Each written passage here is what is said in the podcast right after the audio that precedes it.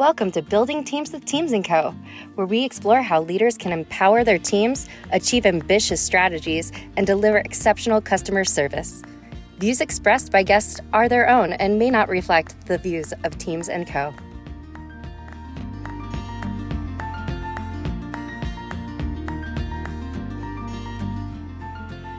Hey everybody, welcome back to Building Teams with Teames & Co. We are super excited to be in our fourth season uh, we took a little bit of break there, but happy to have you all listening and tuning in for season four, where we are kicking off with coaching. Um, as you all know, Teames & Co. is focused on consulting and large-scale growth projects with different organizations, but we've added coaching to our repertoire to really help leaders develop strong teams. Uh, and today we've got an all-star coach with us. We've got Carmen Schmidt, a small business mogul who's going to come tell us all about her retail stores and her coaching business and uh, a little bit more. So, welcome, Carmen. Hi. Thanks for having me, Tracy. Uh, it's a pleasure. So, Carmen, tell uh, everybody where you're tuning in from today. Uh, I'm tuning in from uh, a little town called Bruchsal, Germany. Uh, it's sort of it's a little bit south of Heidelberg.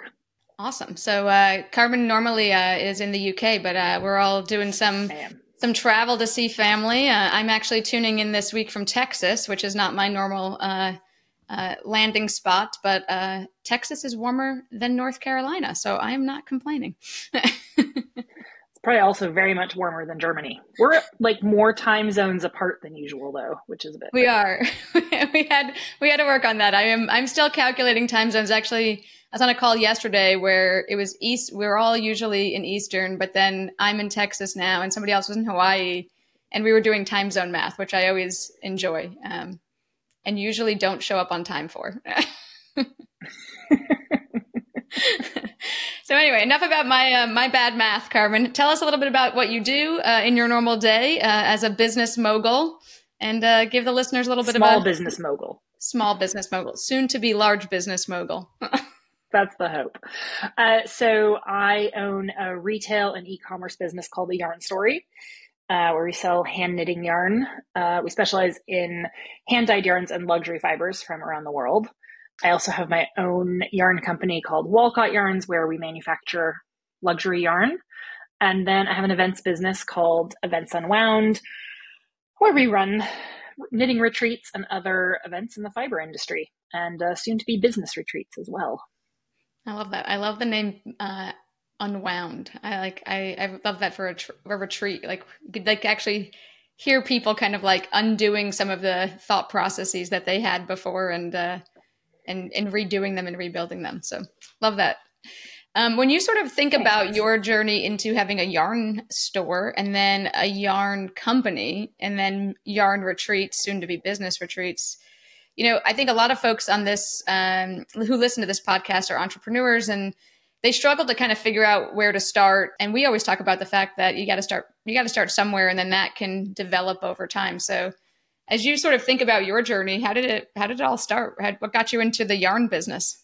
Uh, well, that is that's a long story. Um, I don't know if we have time for the entire thing, uh, but it did involve me moving a couple of countries.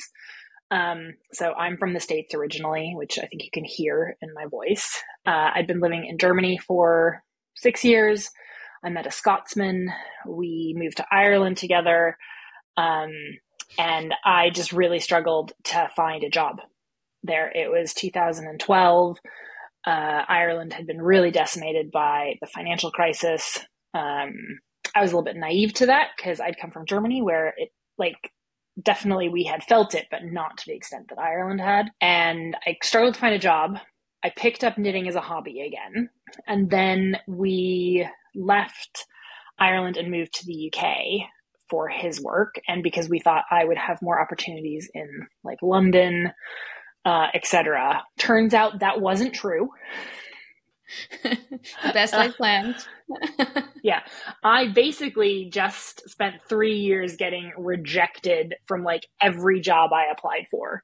Like it didn't matter what it was. Um, I just couldn't even get an interview.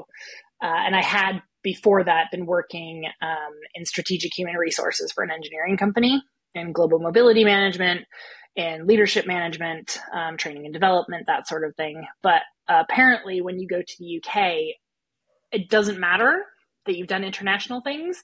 You have no UK experience, and so you can't even talk to anyone. That is um, that is a hard hill to climb. yeah, it was it was really frustrating and I'm a very positive person and a very like, well, I can figure my way out of this. And I definitely have never been as down as I was over those 3 years. Uh, but I picked up knitting as a hobby again because I just had nothing to do. And then there was a day I had I'd finally interviewed for a consulting firm um, and I'd gone like four rounds and I was like, this is going to be it. I'm going to get my, I'm going to start a job. I don't actually care what it is. Uh, and then I got rejected and I nearly threw my laptop through the wall. And I was like, that's it. That's it. I'm doing my own thing. Um, I'm going to start my own business. And that's the end of it. I took all my CVs offline. I basically never looked at LinkedIn again until, you know, this coaching thing started. and now everybody's like, you need to be on LinkedIn. I'm like, really? I hate that place. Um, and I also couldn't find the yarn that I was looking for. So I just, I set about writing a business plan and decided to open a yarn shop. That's awesome. I mean, honestly, the most successful companies I've always heard of is somebody's out there trying to solve their own challenge, right? And it sounds like that's what you were doing. You were mm. like, hey, I'm going to create myself a job. And I also am going to do that in a way that helps me find the yarn I want to continue my hobby. So well done. I have to say, the day um, the day I went to the bank and got a loan for twenty thousand pounds, so it wasn't like huge, but you know, it's it's a big like I did feel yeah. like that's a lot of money, but I thought like because that took me a half an hour, and I thought they said yes to that for something I have no idea about and I'm very unqualified for, starting my own business. And yet, I couldn't get an interview for things I was highly qualified for. It was, uh, it was an interesting day the irony of life. Uh, but I think that's, I mean, it's good for folks to hear because I think there's a lot of folks out there that are, you know, struggling to figure out what they want to do next, right? And sometimes the job market mm-hmm. does feel really daunting. Sometimes you have a corporate job and you're like, this doesn't feel like a great fit for me. Um, and entrepreneurship's a great path. So um, it has its own challenges. Mm. So Carmen and I won't we won't sugarcoat those for people, um, but there are there are a lot of upsides. So we we like to talk about you know the customer. We talk about strategy and we talk about teams. The thing I want to talk about today is a little bit related to all of them, um, but it's mm. this idea of coaching. So you and I were both in this um, coaching program with Hello Seven, really helping focused on moving entrepreneurs from zero dollars in revenue to a million dollars in revenue. And how do you help entrepreneurs with their mindset and with business strategy and you know coaching along the way so they have you know kind of accountability um, and and another thought partner right? So what brought you to uh, a coaching program and and what was like your sort of your your train of thought on that? I have very much always been a person who says yes to things um, and who notices the door that's open in front of me. Um, i think that that is probably key to how i've gotten to where i am um, is I've said yes to opportunities. And I was, I've been following Hello Seven for a while and I had done their online like professional development program in 2022, I guess it was. Um, and then I was at their, their ROI summit um, and they announced this program. And I have been getting asked for advice basically as long as I have had my own business. And so this just felt like a some training in how to give advice to people and how to best help people. Because it's one thing to to sort of go well this is what i did or this is what i think but that doesn't necessarily always help people find their own solution. So this just felt like the open door i was supposed to walk through. That's awesome. I um i joined for a similar reason right? Being a consultant we are paid to tell people you know what their strategy should be and we do customer discovery and we map out great strategy documents and we help them build their teams but a lot of it is advice giving versus the probing questions. I mean we obviously we ask a ton of questions along the way but that's the thing that i really like about coaching is trying to help somebody else find their answer versus Absolutely. the answer that that i think could be right. Um, i think it also helps like going forward though. I really enjoy it because thinking through what we do with companies um, you know, hopefully you won't need a consultant every time, right? And you're not supposed to have a business coach forever either, right? If we do our jobs the right way as no. coaches, people can think critically going forward and, and answer some of those uh, questions themselves. A couple of things like entrepreneurship can be quite lonely, especially at the beginning, right? Because, and if you've left a team, like a job where you had a team, and then suddenly you are like the IT department, the sales department, and everything in between, you know, having a coach is a great way to have somebody to talk to and help you with that. Like at least at least a, a little bit of a team member. Yeah. yeah, no, I, I agree with that. I think um, you know, even uh, so for the listeners, since Carmen and I are both in this program together, we obviously always talk to each other and we have a circle that we're you know, it's what, what Hello Seven calls our squad. So we have a squad of people and so we coach each other and and it's really nice because sometimes you know the answer and it's in your head, but it's kind of swirling and it just takes another really smart person who's like in the same kind of space as you, knows what they're doing, has a business of their own to be like, hey, have you ever thought about it this way? You're like, mm-hmm. huh, I didn't. I should have. yes. It's that it's that moment of like, huh, that wasn't actually that hard. Why why didn't I come up with that myself? But thank you.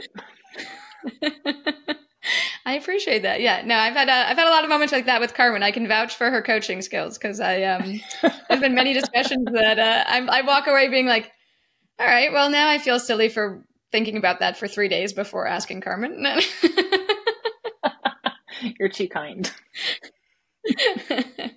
so tell us a little bit more about these retreats that you hold for your yarn business, but how are you thinking about making them kind of business retreats? Yeah, so I love getting people together. Um, I love building community. Uh, it's it was like another aspect of why I started a physical brick and mortar shop um, because I also in moving so much in new countries like didn't have a community. I had no anchor point. Um, I think especially when you don't have a job, you don't have kids that are like you know feeding you into some sort of a network it's quite difficult and knitting has given me that and i want to give that back. And i love in-person stuff. I just think you get so much out of it. Um, and the knitting retreats have just been amazing. And so i want to just bring that into what i'm doing with coaching and be able to sit down with people for an intense like three and a half days and really work stuff out and have like be leaving there with like the list and the inspiration and the motivation to like get the stuff done they need to get done. Yeah. No, that's awesome. I imagine it's really helpful for folks to be in a different space doing it too.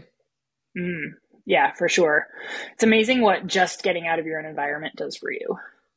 Yeah, I find that as well. Like I think like when I when I go off site, I sometimes even being here like, you know, uh, obviously it's not my own house, but uh I'm staying with my dad for the week and um, I find that it's just like a different routine and it does help sort of clear clear my mind because there's not all that other stuff to do around the house. There's not all the other stuff to do in my office. Like the last couple of weeks I've been distracting myself with like end of the year filing and paperwork. And you just can't like distract yourself when you're somewhere else. You're like none of my other stuff is here, so I'm just going to do the thing. I've had the exact same thing here in Germany. Like I suddenly have a ton of ideas because you don't you don't have the day-to-day crap basically that you usually do. It's uh yes, get away from your home. I highly advise. So that's awesome. So when you think about like who would come to these retreats, like because uh, we talk about the customer a lot, and obviously you want the the offer to be mm-hmm. aligned with what your customer wants. Like who do you think these retreats are best suited for? Definitely product based businesses. That's where my expertise lies. Um, you know, makers, creatives, uh, people who are are really like making their stuff or one step away from making things. Uh, that is really that's who I love talking to as well. And I hear you. Uh, I hear you have one of these coming up uh, pretty quickly here, early in the new year. Yes, we have our first one in April, um, sort of mid-April, which I'm very excited about. I um I was saying to Carmen that I have some other previous travel plans that uh, could potentially conflict, but I was I was thinking about going on one of these retreats too because uh, mostly I wanted to hang out with Carmen, but also because I, I see the value in these sorts of retreats where you can just you know not only again I've already talked about how much I love getting coached by Carmen, but you you get to interact with other business people, right? So like there's the coaching piece of it, there's also this great mm-hmm. group dynamic where you just get to meet a lot of other entrepreneurs who are you know probably facing similar challenges you get a group of people you can stay connected to and, and chat with and and how do you sort of see your groups doing that like do you see folks kind of staying in touch afterwards or what's the methodology for that yeah i absolutely want to i haven't decided on like the platform exactly yet because I hate Facebook groups. I'm just going to throw that out there. but um, that will be part of like the follow up process. There will also be like three months of group coaching afterwards because I want to. I don't want to leave people hanging. I don't like that idea. Yeah. And yeah, like there is nothing that is new to an entrepreneur. Like the problem that an entrepreneur thinks they have, definitely everybody else has had. Like yeah. none of it is unique, right? And I think when you get in a room with people and realize that is really freeing um, and really comforting all at the same time. Yeah, no, I, I agree with that. I think it, yeah, like it takes some of the pressure off of like, am I doing it wrong? Right. It's like, no, you're not doing it wrong. Yeah. Like these are just normal stuff that comes up and then you you hire a coach and they help you get over them and, and it all works out, works out well for everybody. So, um, the, the theme that I know, um, and I'm picking up on and the listeners are probably picking up on now is, you know, your, um, your lack of love towards social media. But what the listeners don't know about you that I do is that you're like an email savant and you are really good at building email communications with people and really connecting with your customers. So as you sort of think about, you know, the retail store and your yarn brand, how do you think about reaching your customers in ways that you do love and that they love too? Yeah, I mean, I have found I don't hate all social media. I just really hate Facebook groups. I love Instagram and I've built my business on Instagram. It was a different space 10 years ago for sure. Um, but I've been in a newsletter writer since the beginning as well. And what I found is the more yourself you are and the more willing you are to give a little piece of the very overused word authenticity to to your audience um, and to your customers, the more they will connect with you. And you have to be willing to be vulnerable. Um, and, you know, I don't have a strictly product pushing or knitting newsletter. Like I've touched on all sorts of things over the years, like politics and um, natural disasters and I don't know, this, that, and the other. And those are the scariest ones to write and the ones we get the most and best feedback on. So don't yeah. be afraid to say what's on your mind. Yeah, I like that from a marketing perspective. And, um, you know, the one thing that, you know, obviously we heard a lot in the program, but also that, you know, as a, as a person who spent most of their life in marketing is not everybody is going to love your brand uh, and not everybody should love mm-hmm. your brand, right? Like if you're branding correctly, you're really saying and doing and living the values of that's going to connect with a certain group of people and it might not connect with somebody else and that's actually good right because that differentiation lets you really hone in on who am i serving and what's important to them versus trying to be everything to everybody. Um, and when brands try to do that i think they just get kind of lost in the mix and and usually startups run out of cash because if you're trying to do everything for everybody you just don't have the focus you need to be able to to sustain a healthy business yeah, I mean, I say all the time, if you are trying to sell to everybody, then you're talk, or if you're trying to talk to everybody, you're talking to nobody. Yeah. Like, if if you don't know who your customer is, if your customer doesn't have a name that you are basically addressing and every social media post and every newsletter you're writing, then you need to go back and figure out who that person is. Yeah, hundred percent. I yeah, I always um the best copywriters I know. Um, a few of them have told me they always have like a specific person. Obviously, companies usually have like personas or client avatars or whatever you might call this customer. Um, but the copywriters I know they they like I actually pick a person in my life that that fits that description, and I think about that person because then it then I can write as if I'm familiar with them and that they know me, and it helps me you know, they used to say to help them do a lot of the things that you're talking about, like let their guard down a little bit, be a little bit more authentic, because it wasn't like you were just talking to the ether. You had a person in your mind that you were talking to and trying to create a conversation. Yeah, absolutely. And, you know, when you are a little bit more vulnerable or you say something like more on the controversial side, which, you know, Hello Seven talks about a lot as well, like as your business grows, you yeah. have to be prepared for that. You know, not everybody's going to like you. Um, and you just have to say they're not my customer they're not my audience it's not my customer and that's okay and being able to that's a learning process though, being able to say like, it's okay, you don't like me, it's fine. And it and it does it and it takes a tough it takes like a tough kind of like a thick skin, so to speak, right? Um, because I think we're all human and we want to be we want to be liked, but also, you know, I, I think it's not like you're. I think it's helpful to remember we're not doing it to. You're not doing it specifically to alienate people. You're just saying the things that are mm-hmm. important for your customer. Along the way, that might alienate some people, and, and that's okay. There's brands that I don't buy because I don't agree with what they say. There's brands I'm super loyal to because I agree with most things they say. And even more importantly, I just love the things they do. So like they're out there, mm-hmm. they're walking the walk, and I see it every day, and I'm like, yeah, I want to keep giving you my money. And then there's brands that I'm like, I never want to give you my money because I don't agree with anything that you're doing in the world. And so, and that's it's good, right? It's how customers choose to spend their dollars, and so not a not a bad thing at all. Absolutely. And if we're talking in, you know, the small business space and the smaller product based business space, um, people like buying from people right? They like knowing who the maker is behind. They love the story of that and sharing that is super important. And the best way to do that is a newsletter. well, I also, Sorry, I mean, newsletters like. I love it. No, and I think that's I I mention it because I think a lot of people always are like, "Oh, social media doesn't work for me. I must not be doing it right." And it's like, no, sometimes social media just doesn't work for you and for your business, right? Or or to your point, maybe Instagram works but LinkedIn doesn't, or like Facebook groups aren't the thing. But email tends to be the place. You know, I always talk to people about building their email list, and it's slow and it takes time.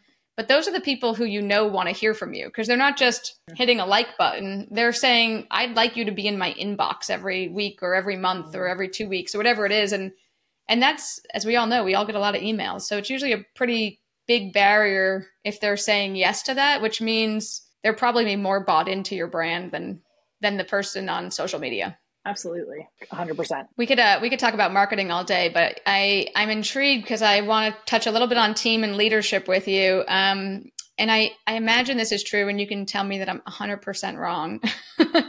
but when folks are shopping in small businesses, I imagine it's not only the founder and like the maker, it's also the team, right? Like I I know that I've been in situations where I'm like, "Hey, I could buy this online." But I just genuinely love like the book recommendations I get at my local bookstore from like my favorite person there or I know that like this person, you know, takes extra effort when I come into the store to wrap the things that I want wrapped or whatever it might be, but I think like how do you find like your team also being a part of your differentiation from just any other place that they could be buying yarn? Absolutely. I mean, that's super key. I think with stuff like books or um, knitting where you need recommendations, you're looking for advice. It's it's a really personal experience, uh, and like you know, one of the reasons I called my shop a yarn story is that most people aren't there to just use sticks and string to create fabric. Like there's a whole story behind what they're knitting. And yeah. so for me, it was always really important to find people who understood that. And, you know, all of my team members have their own fans who come into the shop. Like they'll be disappointed if they don't see Amanda. Amanda's my longest standing employee. She's been with me about eight years, and um, she has a huge fan base. She teaches at a lot of our retreats, and people come in and they're like, "Where's Amanda?" I'm like, "Really sorry, we're sorry, she's not here today." And everybody has those fans. You know, we we build really personal relationships with customers, and that's important too. Like it's not just about hiring the best knitter, it's about hiring the people who believe in what we're doing as a store and as a brand. That's awesome. And I, I want to double click on that and just kind of say it again for folks in a different way. You know, I know that you're talking about knitting and hiring the best knitters. I think that's probably one of the best pieces of advice I've heard for building a team in a while, which is there's a lot of people who are good at the skill of the job, but if they're not a good mm-hmm. fit in kind of the thing you're trying to build, they may not be that long term fit that you're looking for, right? And so, how do you really build that engagement with the brand, not just with your customers, but with your team? Because a bunch of people who are really invested in the same thing, in that same direction, that same strategy, that same goal, are going to create a much better result than people who are like, I'm just a really solid knitter I don't care about the rest of this mm-hmm. stuff. For sure. I mean, I learned a lot about that, I have to say, working um, for an engineering company and being in charge of like leadership development where you have the best engineer, like the best mechanical engineer, then becomes a team lead and is like, I don't really talk to people, and now I have 10 people I manage. Help. um, so I think hiring is so much more about a personality and a like general skill set than and a willingness to learn than a specific ability to do a task if that sort of makes sense. No it makes a ton of sense. I think that you can you know train and develop and and we definitely have been launching our leadership courses and our 360 leadership program because of that exact scenario where people are like i have a really high performer. I'm going to promote them without any training. Um, and so we really want to mm-hmm. solve that problem for folks because it it totally disenfranchises the person because the person as the leader now feels overwhelmed they feel unsupported. They're they're they're just they have lack of self-confidence. They're like i'm not sure if i'm doing this right. Nobody's told me how to lead a team. Um, and that's a big shift especially if you've gone from like the highest performer on your team and now all of a sudden you feel like less than you know great at your job. Um, that's a really hard transition for people. And then for the team it's really hard because they're not getting the support they need right? Because that person is so underwater trying to learn about what it means to be a leader, they don't have a lot to give to the team that they're leading. And so um, that's a place that that we're really focused on hoping to help organizations solve by you know training their leaders and and creating that better team experience. But no, uh, I was just going to say, I know you and I have talked about this um, several times that you know leadership isn't a soft skill and all of the things around leadership and management, they're like that term soft skill is just outdated and ridiculous because they're very hard and they're very difficult. It's a blog that's like kicking around in my head, uh, and now now that you've said it on the podcast, I'm gonna have to really write the blog. So do it. No, I think it is true. I mean, I think that leadership is the hardest thing because it it really fundamentally means you're shifting out of what's important to me and shifting into what's going to be important for the team. And that's a really hard shift, especially if you're in an organization where not all leaders are aligned to that, right? Like if we keep promoting people and not defining what the most important thing in leadership is, it's hard for leaders to be successful um, because they're not getting that advice from their leader and from their leader, et cetera, et cetera. So it really is a, an organizational kind of framework that we need to build. Um, but as I think about that, I'd love to hear. I know that you've you've spent some time in leadership development. What's the best like leadership advice, or you know, if you were to sort of tell somebody, if somebody's a new leader, you know, maybe you've just promoted somebody in your shop, and you say, hey, you know, I'm going to give you some advice. What's what's one or two things you would you would tell them to keep in mind as they as they make that transition into leadership? Um, one, it's okay to be wrong it's up like you're going to make a mistake. That's you don't have to know the answer to everything. And two like this is a lifelong learning journey. Like leadership you don't suddenly become done worrying about it. I love that. I love that. We we talked to a lot of leaders and they're like i did a leadership course like 15 20 years ago um i'm, I'm good and i'm like you know, maybe you could, uh, you know, I think it's all about expanding your horizons and kind of discovering other things, right? Because so many things have changed. And so, like, every person on your team is going to be different too. So, I think that lifelong learning mm-hmm. tidbit is really valuable in terms of how do I make a group of people successful. But um, I also love the, the, the know how to know how to say no and accept that you don't know everything, right? Like I love it when I ask somebody a question and their response is, "Oh, I actually don't know the answer. Let me go figure that out and I'll come back to you." I feel so much more comfortable in that answer than I do when I realize somebody doesn't know the answer or may not know the answer and may be giving me less than accurate information. Like as a leader, mm-hmm. I would so much rather the I have no idea, but give me 24 48 hours to figure it out and I'll get you the real the real answer because then we can go off the real answer, right? And it may be a little mm. slower, but at least we know we're going to be heading in the right direction. Yeah, absolutely. And I mean, you must find this as well. It's, you know, like a single leadership style does not work for absolutely everybody you encounter. Like each team member is different and everybody is different and you uh, it's a dynamic process, right? Like you can't apply a blanket strategy to everybody. Yeah, I've heard people compare it to families. I like to compare it to sports teams mm-hmm. because yeah, me too. It's, it's like the reason why, like, because I mean, I, I, think that like a family unit is a is a very unique thing, and I also don't know if we should all be striving to be at work uh, all those hours, and you know, I think we should go home. Um, but you know, as a, when I think about a team, like when I've coached, um, you know, like whether it's like youth teams or even like player coaches, like you know, when I'm, you know, when I was playing sports back in high school and college, it's you don't coach an offensive person the same way you coach a defensive person, right? You mm-hmm. don't the goalie doesn't get the same instruction that the center back gets, right? Like they need different skills.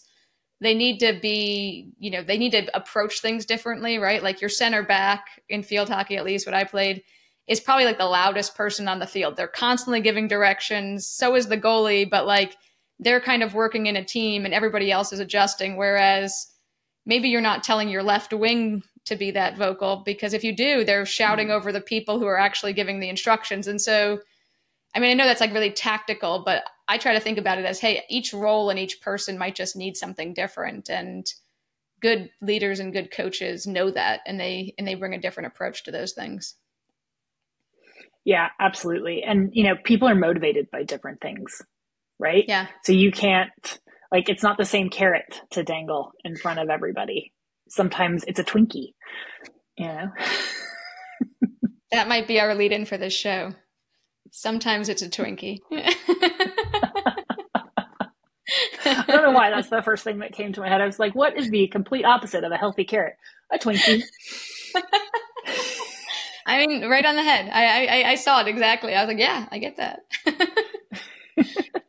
Awesome. Well, I don't want to take up all of your time. We have thoroughly enjoyed this conversation, and I would just love for you to tell folks, and we'll put it in the show notes. Um, but tell folks, like you know, maybe your Instagram handle, how they can sign up for this magnificent newsletter. Like, where do they find you in the world? Uh, so the best place to find me is at a, a yarn story um, on Instagram, um, a yarnstory.co.uk. Sorry, .co.uk.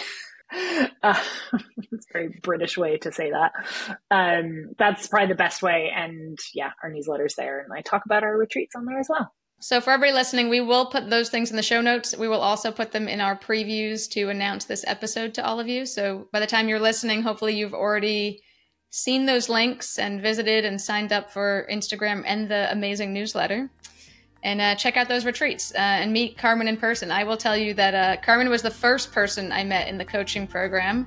Um, we had one of those fun entrepreneurial moments where I was on a train leaving Wales and she was in you know Bath where she lives and I was laughing because I was like this week I was laughing actually with her saying hey I really wish I would have known you better I would have actually stopped and done that call in person um, but it was yeah. the first time we met yes And I lost you at some point, and I had to go back to like the main room and was like, um, "Billy, no mates here." yeah, I, I, I, started the conversation being like, "Hi, I don't know you. I might go through a train tunnel at some point in this conversation, and I really apologize." That's all right. That that is like British trains, though. There's no signal. Awesome. Well, Carmen, thank you so much. We will uh, obviously talk to you soon, and anytime you have updates, let us know. We'll uh, we'll share them with the Teames and Co audience. But but thanks for being here. Amazing. Thank you so much for having me.